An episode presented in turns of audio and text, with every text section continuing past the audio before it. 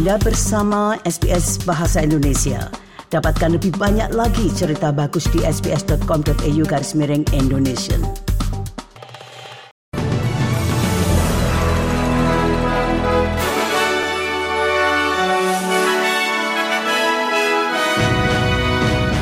Berita terkini SBS Audio Program Bahasa Indonesia untuk hari Minggu 17 September 2023. Debat mengenai suara masyarakat adat semakin meningkat. Juru bicara oposisi urusan masyarakat adat, Cacinta Nampin Jinpa Price menimbulkan kontroversi dalam pidatonya yang provokatif, di mana ia mengatakan bahwa penjajahan Inggris tidak mempunyai dampak negatif jangka panjang terhadap masyarakat aborigin. Menteri Masyarakat Adat Australia Linda Burney menyebut komentar itu salah dan merupakan pengkhianatan terhadap keluarga generasi yang dicuri. Aktivis terkemuka yang menyatakan tidak, Warren Mundine mengatakan kepada ABC bahwa bangsa ini perlu mengakui baik dan buruknya penjajahan, namun jangan membiarkannya terus mempengaruhi jiwa nasional mereka. You know, you cannot go on forever uh, saying that uh, colonisation, because it's just fact, it's happened, uh, is going to stop us from doing things, is going to uh, stop us from uh, improving our lives and keep us in poverty. That is, that is, if that's a statement, then I think we're heading up the wrong track. Sementara itu dari kubu Yes, unjuk rasa besar-besaran diadakan di Adelaide pada hari Sabtu kemarin oleh para pendukung kampanye Yes, termasuk beberapa artis seperti Paul Kelly dan Peter Garrett. Namun jajak pendapat menunjukkan bahwa Australia Selatan dan negara bagian lainnya kini termasuk kubu dengan mayoritas suara no. Menteri Pelayanan Sosial Amanda Risworth mengatakan negara bagiannya selalu memimpin reformasi yang progresif. We had uh, the first place to give women the vote.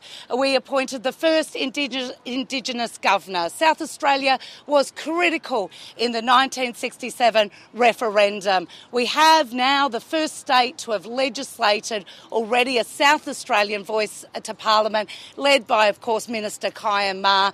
And we will see South Australia playing such a critical role uh, in this referendum coming up. Bendara New South Wales Daniel Mukhi telah mengkonfirmasi penghapusan subsidi untuk pembelian kendaraan listrik.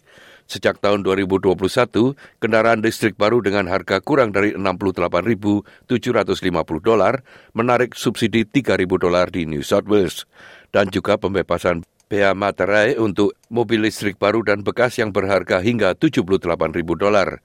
Penghapusan subsidi itu akan mulai diberlakukan 1 Januari tahun depan sehingga menghasilkan 527 juta dolar bagi pemerintah. Pihak Jafari dari Dewan Kendaraan Listrik mengatakan penghapusan itu akan memberikan pukulan berat bagi mereka yang berpenghasilan rendah dan juga akan menghambat kemajuan menuju emisi nol bersih.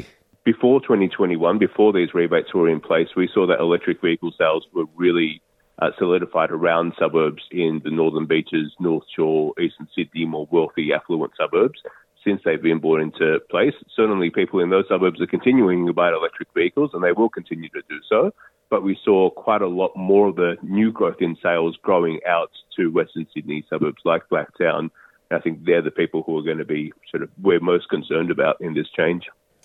Hari ini lebih dari 17.000 pelari terdaftar untuk mengikuti Sydney Marathon yang diselenggarakan dengan lintasan sejauh 42 km.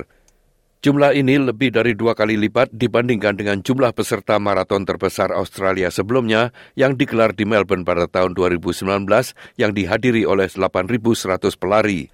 Acara ini dimaksudkan untuk dimasukkan dalam Abbott World Marathon Major bersama dengan perlombaan ikonik di New York, Boston, Chicago, London, Tokyo, dan Berlin.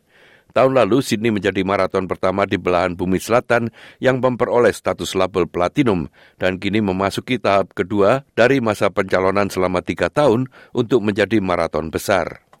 Dalam berita luar negeri, para pemimpin pertahanan NATO telah berkumpul di Oslo selama beberapa hari untuk membahas dukungan bagi Ukraina dan isu-isu regional lainnya.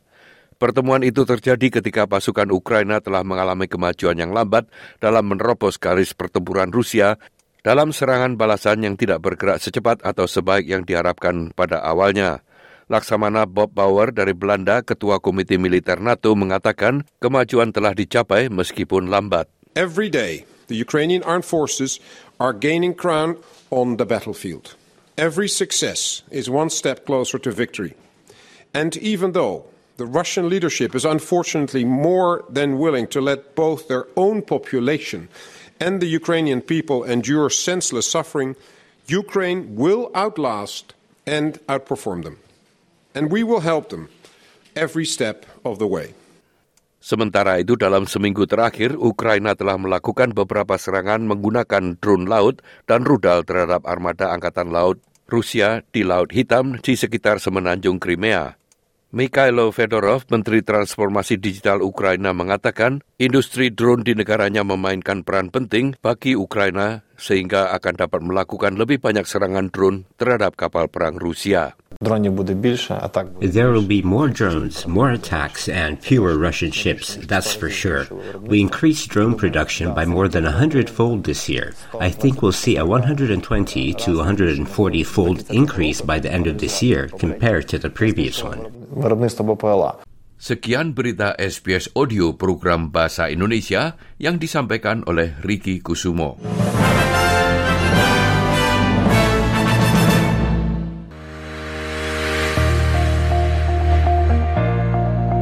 Anda masih mendengarkan siaran SBS Audio program Bahasa Indonesia. Jika Anda ingin menghubungi kami, silahkan menelpon kantor kami di Sydney pada nomor 02 9430 3135 atau kantor kami di Melbourne dengan nomor 03 9949 2208. Anda juga dapat menghubungi kami melalui email pada alamat indonesian.program at sbs.com.au.